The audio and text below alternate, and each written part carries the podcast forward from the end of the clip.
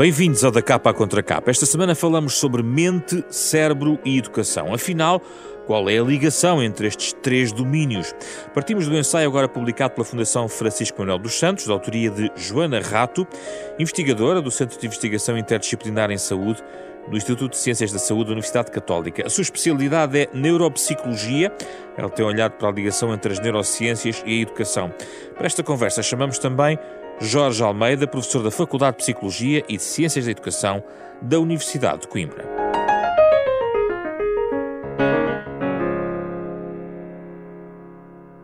Muito obrigado pela vossa disponibilidade, uh, Joana Rato e Jorge Almeida. Gostava de receber-vos aqui a falar sobre a mente, cérebro e educação, este livro uh, agora editado. Joana, autora do livro, comece por si. Logo no início, uh, retoma um dos temas que hum, até que ciclicamente temos vindo aqui a debater, que é a questão dos neuromitos. Já não é a primeira vez que falamos sobre esta questão dos uh, neuromitos. Talvez seja melhor explicar o que são neuromitos para, para, para, distinguir de outras, de outras realidades. O que é que falamos quando falamos de neuromitos? Bem, olá Viva, muito obrigada pelo convite. Um, começamos por dizer que o neuromitos é também uma utilização de um prefixo neuro, mas de mitos que existe em qualquer uh, assunto. São é? ideias feitas sobre são, o cérebro? São ideias falsas. Falsas. São crenças sobre o cérebro que não têm uh, verificação de dados, não é? Por isso não quer dizer que daqui a uns anos, se calhar, possamos falar destes fenómenos e que, se calhar, uh, com a evolução ou com a atualização da ciência, uh, já podemos ter factos que possamos então olhar de, outra forma, mas até à data não há essa confirmação, por isso.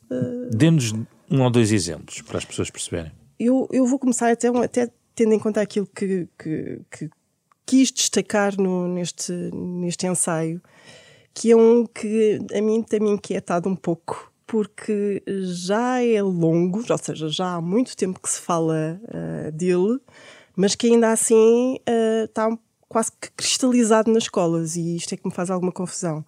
Que tem a ver com os estilos de aprendizagem preferenciais. O termo técnico em inglês é Learning Styles. E então é uma visão uh, um bocadinho romântica daquilo que são as vias de entrada no cérebro, e considerando que cada um de nós teria então um estilo preferencial, ou seja, ou mais auditivo, ou mais visual, que uh, não quer dizer que isso não aconteça. Aliás, há um trabalho que não é criticável do ponto de vista científico, em que foi ver jovens universitários, nomeadamente aquilo que era o estudo autónomo, e que considerou que, sim senhor, cada um podia ter uma preferência. Uns gostavam de fazer esquemas, outros gostavam até de ouvir audiobooks, etc. Mas isso é diferente. Nós consideramos aquilo que nós podemos tender a preferir trabalhar a informação de considerarmos que podemos ensinar através desses estilos. Pior, que conseguimos identificá-los uh, de acordo com aquilo que é proposto, o modelo, o modelo propõe um inquérito que tem fragilidades metodológicas e o que está a acontecer é que os professores entendem que, como até é apresentado como baseado no cérebro, não é? precisamente por esta questão das vias de entrada da informação, consideram então que aplicando aquele inquérito podem saber qual é o estilo preferencial e então mudar uh, os materiais, a forma de ensinar de acordo com esse estilo. O estilo preferencial para, dos, daqueles dos alunos? Dos alunos, sim. Podia então, aliás, no, no, uh, aqui há tempos as escolas inglesas até tinham crachás, que é a partir da identificação desse estilo preferencial, então o aluno usava um crachá, um, uma orelha, se era auditivo, uma mão, se era sinestésico, ou o olho, se era visual, e a partir daí os professores então modificavam os materiais e ensinavam de acordo com esse estilo. Até à data, do ponto de vista científico, não há qualquer estudo que comprove. Aliás, até há estudos, e este até é de 2020, que também faço referência no, no livro, que dizem até que quando foram uh, tentar perceber, efetivamente, utilizando até uma medida um pouco mais robusta de, deste, de, de identificar estes ditos estilos, que uh, mais de 60% não era possível. Isto é alunos do quinto ano, atenção. Uhum. Não era possível identificar um estilo.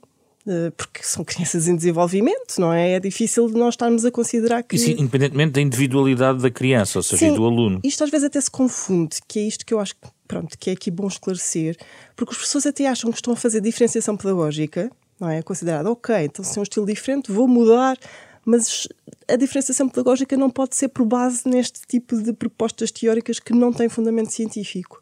E é aqui que eu acho que depois se confunde um pouco. Ok, então afinal eu pensava que estava a fazer diferenciação pedagógica e afinal estou a utilizar algo que em benefício do aluno vai ter uhum. muito pouco. Este livro é centrado mente, cérebro e educação, portanto a questão do, da educação é importante, a questão do ensino também. Jorge Almeida, entra aqui na conversa para lhe perguntar uh, como é que vê a expansão dos neuromitos? Porquê é que isto acontece? É por uh, iliteracia científica da sociedade, dos próprios professores? Uh, como é que encara este problema? Bem, muito obrigado pelo, pelo convite. E, e, isto é uma questão importante e é uma questão que eu gostava de falar. Uh, a questão dos neuromitos, a Joana já falou sobre eles. Como qualquer mito, normalmente têm por detrás dados que, que, que o fazem surgir. Por exemplo, esta questão dos, dos estilos de aprendizagem tem aqui uma relação, talvez, com, com investigações que foram feitas na, na neurociência, na psicologia cognitiva, sobre diferentes modos como nós, por exemplo, eh, imaginamos eh, ou, conseguimos ver mentalmente certas coisas. Por exemplo, se eu lhe perguntar como é que você vai do Caixo de para o Rocio, alguns de nós, quando pensam nesta questão, vão pensar visualmente, muito visualmente. E, e outros vão pensar de uma forma quase escrita, de uma forma proposicional. Ah, eu viro aqui à esquerda, depois viro à direita, depois chego. Isto são dados reais, isto existe. É? Isso dados da neurociência, dados da psicologia. Só que depois são extrapolados eh, para além do que nós, do que nós, eh, do, do, que eles foram feitos, do que eles foram testados, não é? E isso leva à sua questão, à questão da literacia científica, que é uma, que é uma questão que eu acho que é essencial. Agora, eu não ponho o problema nos professores, porque isso para mim já é muito ajusante, é muito depois de onde devia ser feito. Uhum. O problema está a montante. O problema está nas próprias faculdades de psicologia está, na, está nas, nas, nas, faculdades de ciências de educação, nos institutos de educação, onde isto não existe, onde não há investigação básica nos aspectos da cognição e da neurociência. Eu, por exemplo, estou na Faculdade de Psicologia, é verdade, e sou doutorado em Psicologia, mas sou dos muito poucos que trabalham em neurociência e cognição. A maior parte dos investigadores de, de, nas faculdades portuguesas de Psicologia trabalham em aspectos uh, da, da, da, psicologia aplicada só. É? E falta esta, esta primeira vertente, esta primeira parte de trabalhar sobre os conceitos, sobre como é que isto funciona, sobre como é que a mente funciona. Depois, como é que nós podemos pegar estes conceitos e passá-los para uma parte mais aplicada e só depois a aplicação. Infelizmente, em Portugal não fazemos isso. Portanto, sim, falta aqui a literacia científica, mas não é só na sociedade. É também é nas próprias faculdades de psicologia e nas, e nas, e nas, e nas escolas de educação que é, que é necessário isso. Depois, claro, a própria, a própria sociedade ganharia com, com uma abertura maior para, para a ciência. E atenção, já agora é muito importante, o, o problema não é, não é só da sociedade, é nosso também, nosso de investigadores. Porque nós raramente fazemos a passagem uh, do nosso conhecimento para, para a sociedade. Portanto, é um, um desafio de comunicação, claro. é isso também? Também é um desafio de comunicação, sim. Note que nós nunca somos treinados nisso. Nós, investigadores, nós, professores, não somos treinados nisso. E devíamos ser. Eu tento que isso faça parte uh, central daquilo que é, que, é o, que é o que eu faço no dia a dia, comunicação também, comunicação para a sociedade, mas, é, mas realmente não é, não é fácil porque nós não somos treinados a isso. Portanto, a culpa, a culpa não é só dos outros, a culpa também é nossa de investigadores que não passam essa informação. Atenção. Agora, para ficar claro outra vez, o problema está a montante. O problema está nas próprias faculdades, nos próprios investigadores que fazem, uh, que atuam no campo, mas que não têm uma ligação com, com, a, hum. com aquilo que é a psicologia e a neurociência básica. Hum. Joana Rato, uh, o que é que tem a ver com a questão do cérebro, uh, o debate sobre, por exemplo, se a aprendizagem deve ser feita pela descoberta ou por um ensino estruturado? Bom, essa, essa é uma discussão polémica. devo dizer que por um lado, uh, eu acho encantador não é, esta questão do, do, descobrirmos e sabemos que se estamos a descobrir, estamos a trabalhar a curiosidade e vamos à procura, e isso é certo. O pior é que tem que haver aqui uma relação também com o próprio nível de desenvolvimento, porque um, ehm, se não houver aqui um determinado nível de conhecimento prévio, uh, quem está a explorar não sabe exatamente o que explorar e por isso depois não atinge o resultado, o verdadeiro resultado da aprendizagem. E este é o ponto de discussão. Ninguém está a desvalorizar a questão da descoberta. Temos é que perceber que há alturas que elas efetivamente podem ser feitas, mas que se calhar tem que se acompanhar muito bem. Ou seja, esta gestão, ou o educador que está a acompanhar a criança que está a aprender, tem que ter este conhecimento uh, uh, do que é que ela é capaz de fazer para saber se aquela aprendizagem por descoberta vai ter o efeito Então esse tipo de aprendizagem requer ainda mais, uh, torna urgente mesmo a tal literacia de que estávamos aqui Exatamente, a falar. Exatamente, ainda mais por aí. Sendo que, do ponto de vista científico, isto ainda não está... Consolidado? Não, nem, nem, nem sequer há muito esta possibilidade de também uh, estudar um pouco até estas abordagens agora do chamado, que, que, é o nome que se tem dito, não é? Não é, não é o nome que eu, que eu utilizo, quer dizer, utilizo porque é o que vejo que, que se utiliza, que é o chamado uh, ensino alternativo, em que aí sim é, tenta uh, pôr não é, a aprendizagem sobre o aluno, se o aluno é que decide, o aluno é que procura. Está a incluir os métodos da escola moderna. Exatamente, sim, sim. Sendo que aí, ainda assim, há, eh, há, há até várias, depois dentro aí há várias uh, abordagens, digamos assim.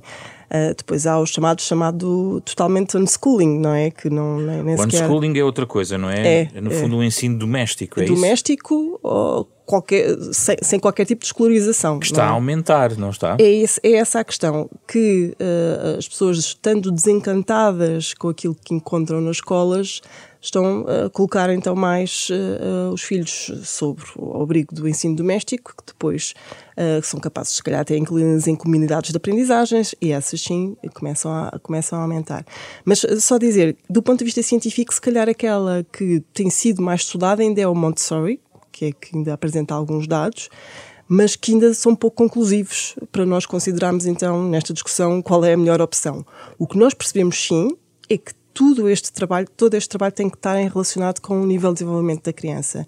E aí também no livro demos alguns exemplos, porque crianças que às vezes são expostas a determinadas uh, situações Uh, o objetivo do educador pode ser um, mas elas ainda não têm maturidade para chegar a esse objetivo. Uhum. Por isso precisam de ser muito guiadas para elas chegarem então àquilo que é preciso aprender, senão distraem-se com outras coisas. Uhum.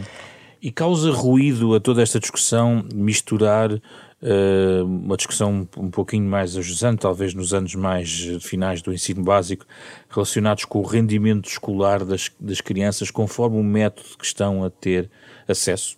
Isso causa ruído?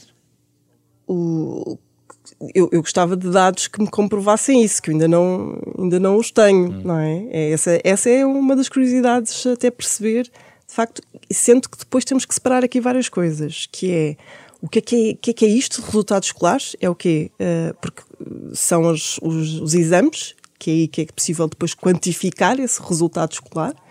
Um, é a adaptação depois à escola, não é? Porque depois também há esta outra questão, porque quem não tem ou quem passou uma infância longe uh, de sistemas eh, escolarizados, depois quando entra, geralmente tem um período muito mais longo de adaptação. É algo que também está, está, está discutido na, na literatura. Por isso, depois temos que ver aqui benefícios cognitivos, não é?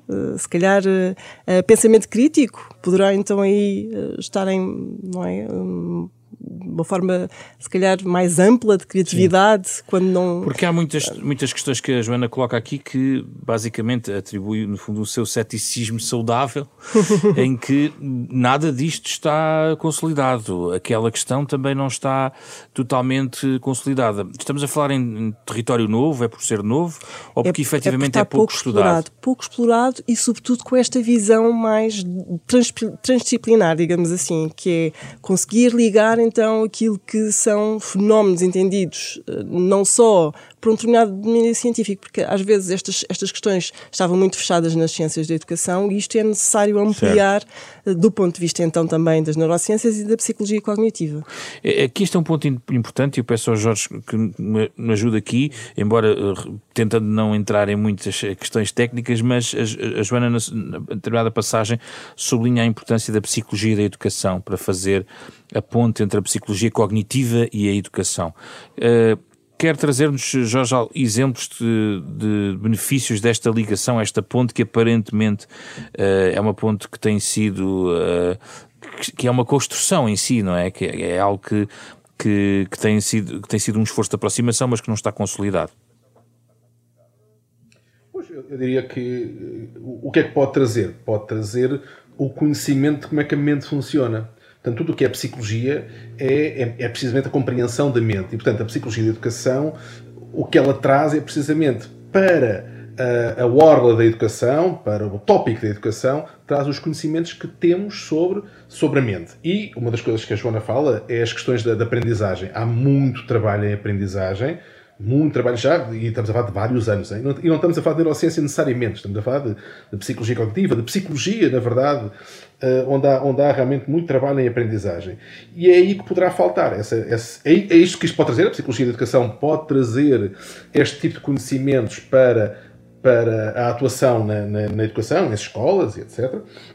E, e, isso eu só vejo como positivo. Agora, uma, uma coisa importante, deixe-me comentar uma coisa que, que, perguntou à Joana, uhum. Eh, ou que falou com a Joana, que era a questão de nós temos que ter um bocado de cuidado porque potencialmente, a mesma própria psicologia e a, psicologia, e a neurociência cognitiva são, uh, são áreas científicas que são relativamente recentes se comparado com uma biologia, se comparado com uma física, com uma química. Okay? Uh, e portanto temos de ter um bocadinho de cuidado que muitas vezes os conceitos da psicologia, da neurociência, uh, são conceitos que ainda não estão completamente claros. E por vezes uh, é bom, é bom nós, nós irmos à frente e tentarmos criar ligações, mas é preciso ter um bocadinho de cuidado que nós próprios, nós próprios cientistas, poderemos não ter a total noção de se este conceito que nós vamos aplicar à educação é ou não é um conceito claro. Uh, portanto, e aí, é complicado. É complicado, como estávamos a falar há bocado dos estilos de aprendizagem, por exemplo, uh, o que a Joana diz é que não há dados claros. O que, como ela própria disse, não quer dizer que não seja verdade. E esse é um dos problemas, acho eu, deste, da ciência psicológica, da psicologia da educação e da ciência psicológica, que isto é uma ciência relativamente jovem e, portanto, ainda tem que crescer para consolidar. Uh, e penso que essa é uma das questões que temos que ter sempre em, em, em, em conta, uh, não só na psicologia cognitiva, mas também na neurociência, é que não sei se nós estaremos já lá é? para podermos de repente passar com toda a certeza para um conjunto de programas educacionais para ajudar, uh, seja, seja qual for a questão. É preciso, ter, é preciso ter cuidado com isto também, é preciso ter, preciso ter muito cuidado com onde é que nós estamos. Mas, mas enquanto isso, há que dar aulas a estas crianças e, e, e jovens, certo. e muitas vezes sente-se a necessidade de seguir determinados caminhos, ou porque já foram conhecidos pelo professor, ou, ou faz parte de alguma experiência, por exemplo, a prática baseada na evidência, uh, que tem sido uma das preocupações das ciências da educação, uh, tem sido chave na, naquilo onde é que é a reforma das escolas. Uh, quais são aqui os pontos, uh, digamos, uh, fortes e fracos desta abordagem, Jorge? os pontos fortes, estamos a falar sobre, sobre usar dados que estão testados, obviamente o ponto forte é que nós temos que usar técnicas, temos que usar conhecimento que esteja já fortalecido. E eu acho que há bastante, há bastante ao nível. Ah, eu há bocado estava, estava a falar das, das escolas de educação e das faculdades de psicologia em Portugal. Mas, por exemplo, eu tenho alguma experiência, estive fora de Portugal, e, por exemplo, a Escola de Educação de, da, da Universidade de Harvard tem trabalhos muito importantes até ao nível de, desta aprendizagem eh, menos, com menos instrução, como, como fala a Joana. Portanto, eu acho que temos o, o, o importante aqui de usarmos técnicas que são baseadas na, no, no, conhecimento e baseadas na, na investigação é que, eh, que elas estarão muito mais próximas daquilo que nos permitirá chegar a, a resultados, a resultados Mas estão dependentes, da é aceleração, é estão dependentes da aceleração do conhecimento científico, que depois pode servir de base a este, esta estratégia, não é? Ah, estão, estão, claro que sim. Mas, mas a questão, a questão que, pode, que pode acontecer também é, é ser um catalisador. Portanto, há, bocado eu estava a falar muito da passagem da ciência básica para a educação. Mas esta necessidade, como você disse, nós temos um conjunto de alunos, temos, temos, temos bastantes alunos, temos que, tem, eles têm que, ser, têm que haver um ensino, tem, e, portanto, isso pode ser um catalisador para a evolução, não só da área da, da psicologia, da educação, e da neurociência, mas também da própria psicologia cognitiva. Portanto, e, portanto, é importante que também nos esforcem uh, a trabalhar nestes tópicos. Portanto, aspecto acho importante também. Mente, cérebro e educação. Joana, há aqui algumas coisas que, afinal de contas, já, provavelmente já estão consolidadas. Há aqui vários tópicos que convido a Joana a ajudar-me a tentar sistematizar para as pessoas. Uh, hoje sabemos, por exemplo, que uh, a ansiedade influencia a aprendizagem, os estados depressivos influenciam a aprendizagem. Uh, há também, uh, por exemplo, a, a, relação comum entre a cognição e a emoção. Tudo isto já sabemos de forma mais consolidada, ao contrário de outras questões que não estão tão, tão, tão sólidas do ponto de vista científico, é isto? Sabemos que tudo, todos esses dados nos indicam de forma como interfere e que pode até ser variável de indivíduo a indivíduo, não é? Depois é aqui uh, que, que depois temos que entrar sobre aquilo que é as variáveis individuais, porque podemos falar, ok, a ansiedade interfere, mas há uns que se calhar até um pouco de ansiedade ajuda-os a, a mobilizar-se para, para estudar, etc. Uhum. Agora, o que um, penso que mais uma vez aqui por vezes falta e aqui pensando também, às vezes, daquilo que tem sido até o trabalho que tenho feito com os professores e às vezes eles não pensarem nos comentários que às vezes fazem nas, nas aulas e como isso pode uh, desencadear a ansiedade nos alunos. E então às vezes é este trabalho, não é? De ter uh, percepção que se sabemos que, em termos do ambiente de sala de aula, o clima de sala de aula, a forma como isso se gera, os comentários que, são, que podem ser feitos, às vezes as pessoas nem sequer se apercebem disso, que é o curioso. Uh... E apercebem-se, por exemplo, daquelas técnicas segundo as quais a atenção nos primeiros minutos ou nos últimos são completamente também diferentes não, do resto da também aula? Também não. Aliás, uma das coisas que me tenho apercebido é que eu acho que os planos de aulas quase que estão concebidos para adultos porque eh, e, e, não pensando naquilo que, ok, tenho um grupo de crianças com estas idades, sabendo que a atenção é um recurso limitado, sabendo que para eles me conseguirem acompanhar, eu tenho que alternar aqui diferentes partes da aula, mudando se calhar, e isto, atenção, não é, que é uma grande confusão depois também que existe, que é, ok, então uh, vamos abolir aulas positivas. Nunca se falou nisso deste ponto de vista, não é? Falou sim é que 90 minutos com o professor a falar, aí sim. É o chamado é, efeito da primazia, não é isso? Pois, é, é, é, é o, é o, é o... Lembramos-nos melhor do que ocorre primeiro e em segundo lugar, o que ocorre por último. sim, sim, sim, é sim, sim, sim, sim. Em termos daquilo depois que é o mecanismo da, da memória, funciona. Por isso, há sempre estes truques a fazer, não só considerando isto da atenção, que é, que é bom uh, pôr, há momentos de disposição, depois momentos de debate ou de algo mais prático, podemos voltar à, à, à exposição e, sobretudo, de ligar, ponto, fazer pontos entre o, os assuntos e as aulas. E se fizermos sempre esse buscar, não é? Pensarmos o que é que foi feito, estamos a fortalecer a memória. Ok, fizemos aquilo e agora vamos acrescentar isto. Todo esse uh, acompanhar quase de relato é? daquilo que se está a fazer vai ser importante para, para, para, não só para os alunos darem significado ao que é que estão a fazer e poder eles próprios construir esta narrativa. Não é? é bom construir esta narrativa. Ok, eu disto estou a dar isto e depois vamos dar isto. Na aula passada falámos sobre isto e agora vamos acrescentar esta parte. Ou vamos outra vez voltar porque temos que treinar, porque temos que reforçar este conteúdo tudo isto é, é essencial. O treino que... sucessivo, que a questão também é uma questão também às vezes é delicada, que é o treino e a memorização. Como é que a Joana interpreta estas uh, ferramentas? Pronto, aqui o que nós temos percebido um, e, e de, daquilo que tem sido até foi uma, uma, revisão que tem sido bastante discutida, que foi uh, ver até quais seriam as melhores práticas para aprender.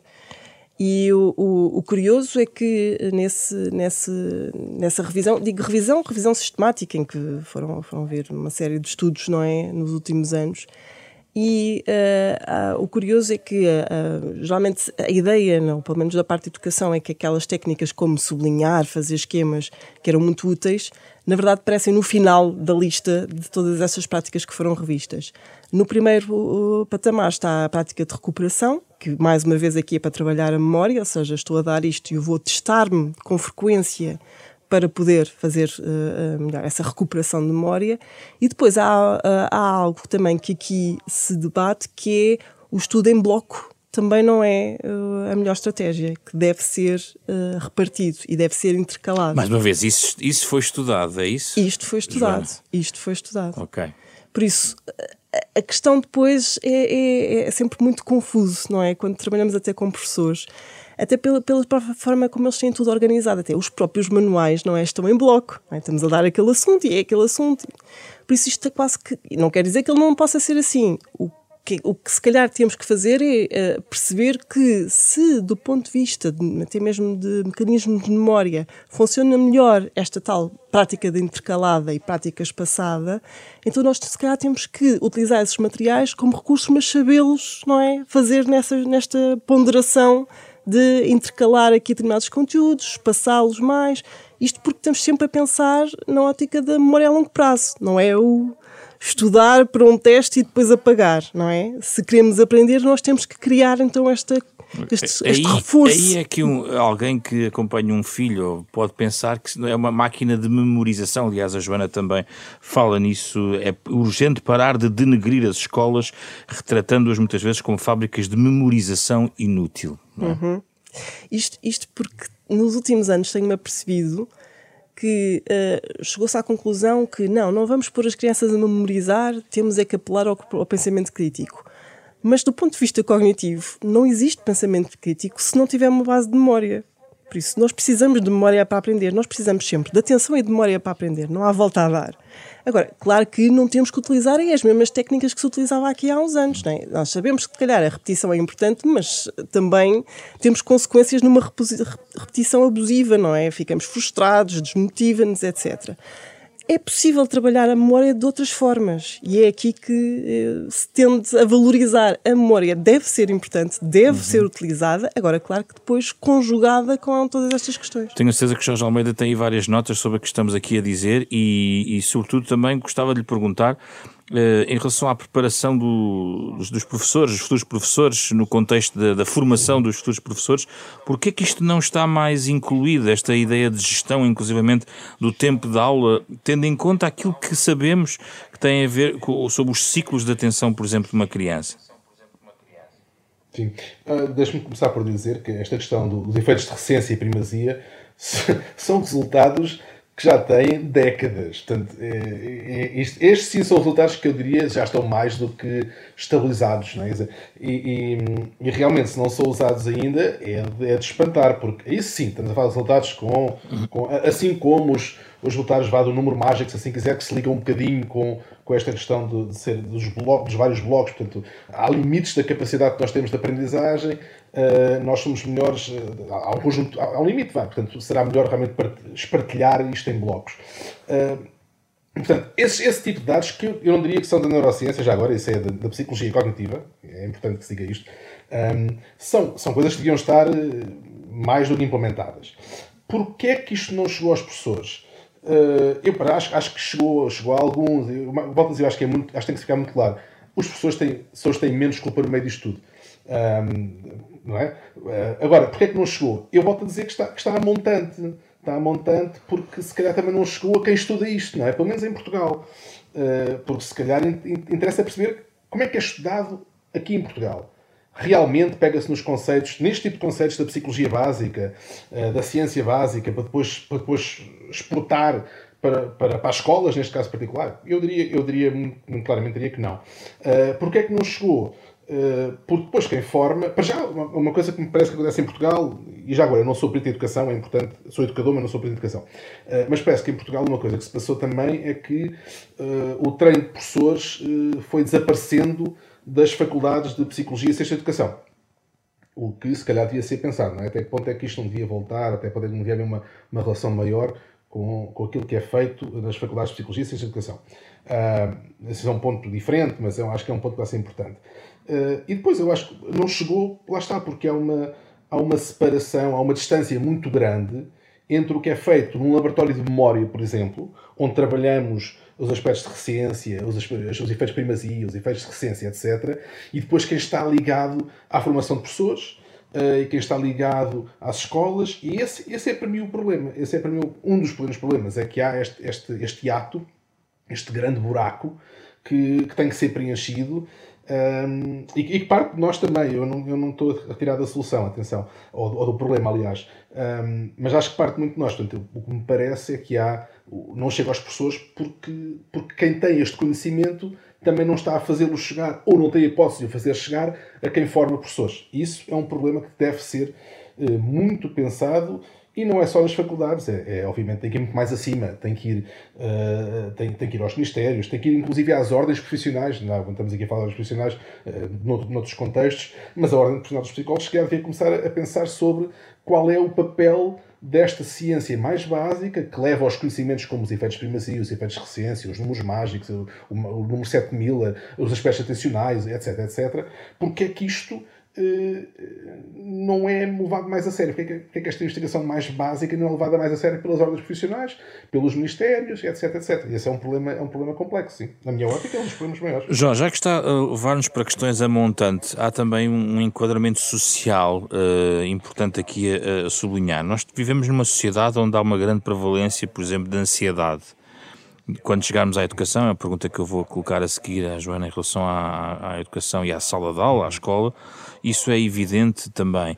Mas eh, esta prevalência de ansiedade, nós não podemos de repente cortar e excluir a escola eh, deste universo onde nós estamos a, viver. Eventualmente, se nos centrarmos apenas no, no presente imediato, podemos associar a, a fatores de disrupção da nossa vida, até a própria pandemia que poderá ter acelerado estes processos. Mas este, se nós batalharmos socialmente para trabalhar eh, contra a ansiedade, e eu sei que o Jorge também tem trabalho nesta matéria sobre as, as questões da, da, perturbação da sociedade, um, poderemos depois ter melhores resultados no campo, na arena escolar?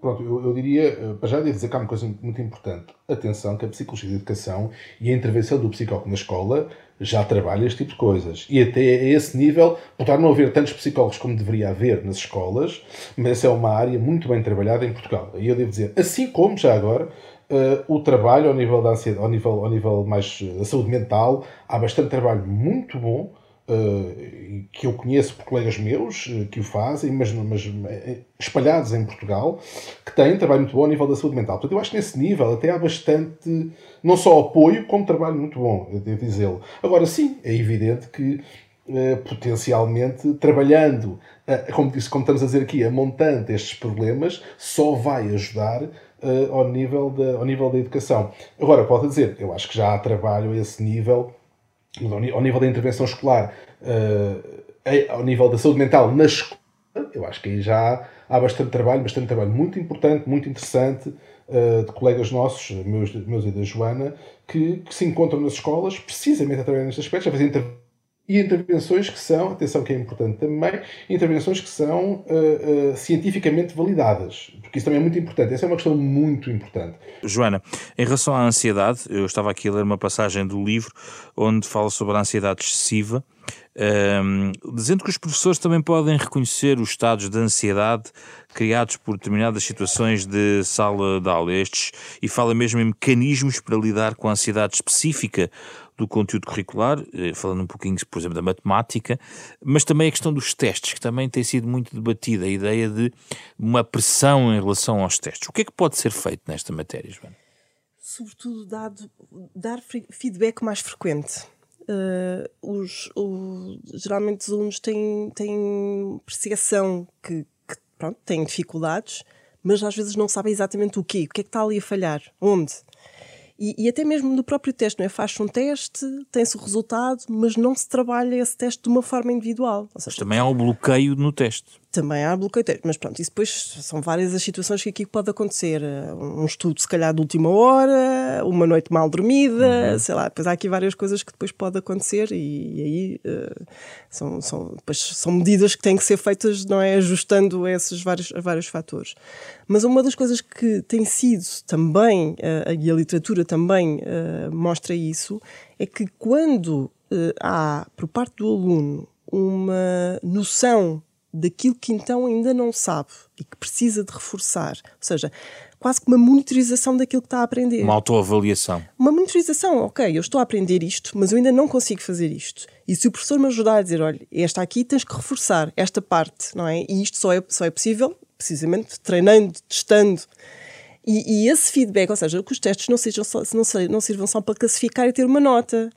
Ou seja, que seja trabalhado do ponto de vista. Mas sugere aqui algumas coisas. Saber a estrutura do teste reduz o stress. Claro. Sim. Portanto, no fundo, o professor indicar o que é que pretende testar em, neste teste. E, e, há uma frase interessante aqui: os grandes professores fazem os possíveis para reduzir a ansiedade dos seus alunos ao mínimo, porque sabem que não há benefícios para os estados de ansiedade relacionados com a aprendizagem. É que testes eh, criam-nos sempre ansiedade, não há volta a dar e vamos ter, vamos ter sempre se queremos, não é? Ter bons resultados é, é, é um mecanismo de defesa natural. Agora, uh, vamos tentar que essa ansiedade não seja de bloquear, não é? Isso é que, por isso, o professor, ao, utilizando aqui estas pequenas estratégias de dar feedback com maior frequência, de dar então nota, às vezes até uh, fazer uma simulação de teste, não é? Isso ajuda depois uh, a que esse seja, seja haja um reconhecimento daquilo que é preciso fazer e retire-se essa carga emocional e se faça aquilo que é necessário, que é avaliar conteúdos. E é? trabalho, é trabalho em casa também é interessante porque a uh, Joana sublinha a questão do sono, por exemplo, uhum. que é algo que pode ser eventualmente até monitorizado e acompanhado em família, digamos uhum. assim. Ou seja, uh, a arena escolar, mais uma vez, expande-se para vários campos, não é? É, é. E, e o sono é de facto um tema delicado porque por vezes há situações em que os alunos estão muito inquietos e irritadiços. As pessoas às vezes até pensam que pode ser então uma perturbação de hiperatividade, etc e tal, e depois quando se vai ver então como é que, como é, que é esta higiene do sono, percebe-se que está ali o problema. Por isso, o, o, sono tem de facto de ser muito cuidado, uh, porque essa é uh, das necessidades básicas para aprender também. E já agora, o que é que sabemos de científico em relação às mudanças de horários escolares? Também em Portugal, de vez em quando, há este debate. Este, este é um debate difícil porque é mais uma vez aqui uh, a literatura ou uh, aquilo que são estudos científicos uh, a dar indicações de mudanças estruturais em termos da sociedade, que é, sobretudo no período da adolescência, está documentado que há aqui um desfazamento do ciclo circadiano, ou seja, os adolescentes tendencialmente vão ter sono mais tarde e de manhã demoram mais tempo a acordar Sendo que as aulas para os adolescentes começarem sempre então às 8 da manhã, eh, aquela primeira hora para alguns professores vai ser ótima, porque eles estão muito sossegadinhos, sobretudo se for uma aula expositiva. Sim. Mas se quiserem eh, dinâmica, eles eh, vão, vão estar pouco participativos, porque de facto então não vão conseguir. E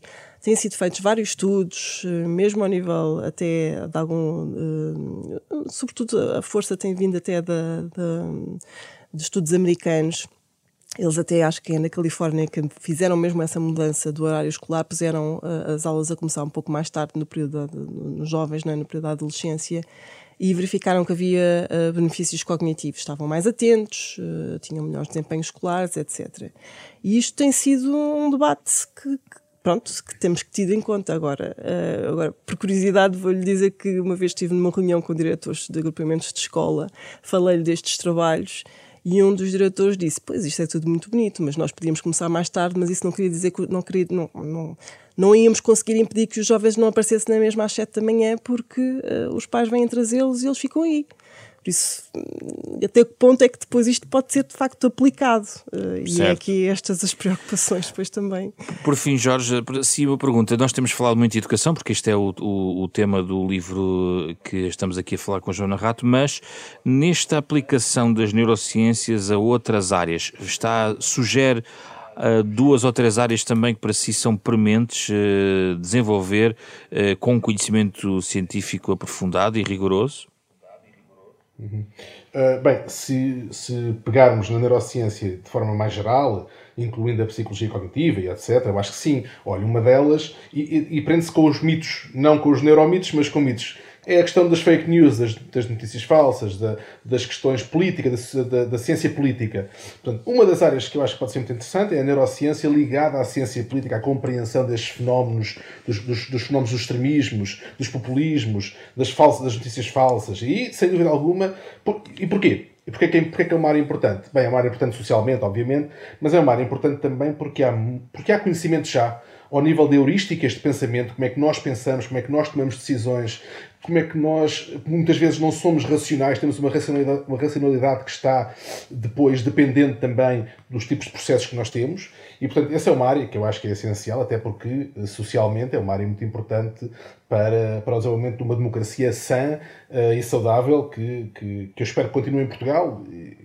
Portanto, é uma área, sem dúvida alguma, que eu acho que é importante. Uh, haverá outras, há outras eu, eu, diria que, por exemplo, entramos cada vez mais com a neurociência nos aspectos da saúde mental. Uh, especialmente em Portugal isso é muito pouco feito. Portanto, realmente há muito trabalho em saúde mental, muito bom trabalho em saúde mental, mas muito raramente tem em conta dados da neurociência.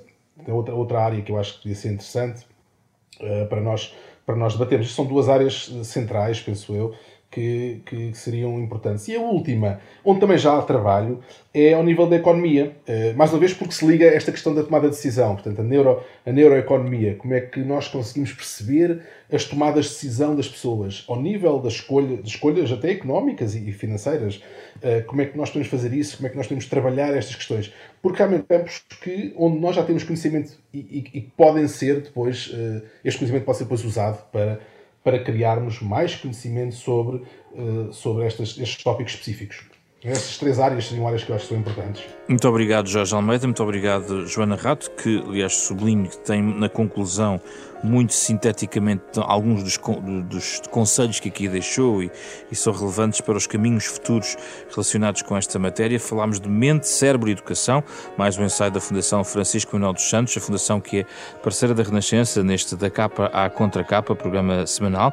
Pode ouvir na versão integral em podcast, nas plataformas digitais e nos sites da Renascença e da Fundação Francisco Manuel dos Santos. O programa tem genérico original do pianista Mário Lajinha, está a ouvir em fundo enquanto lhe digo que este programa foi feito esta semana por Carlos Vermelho, André Peralta, Ana Marta Domingues e José Pedro Frazão. Na próxima semana, outra conversa sobre outro tema da atualidade.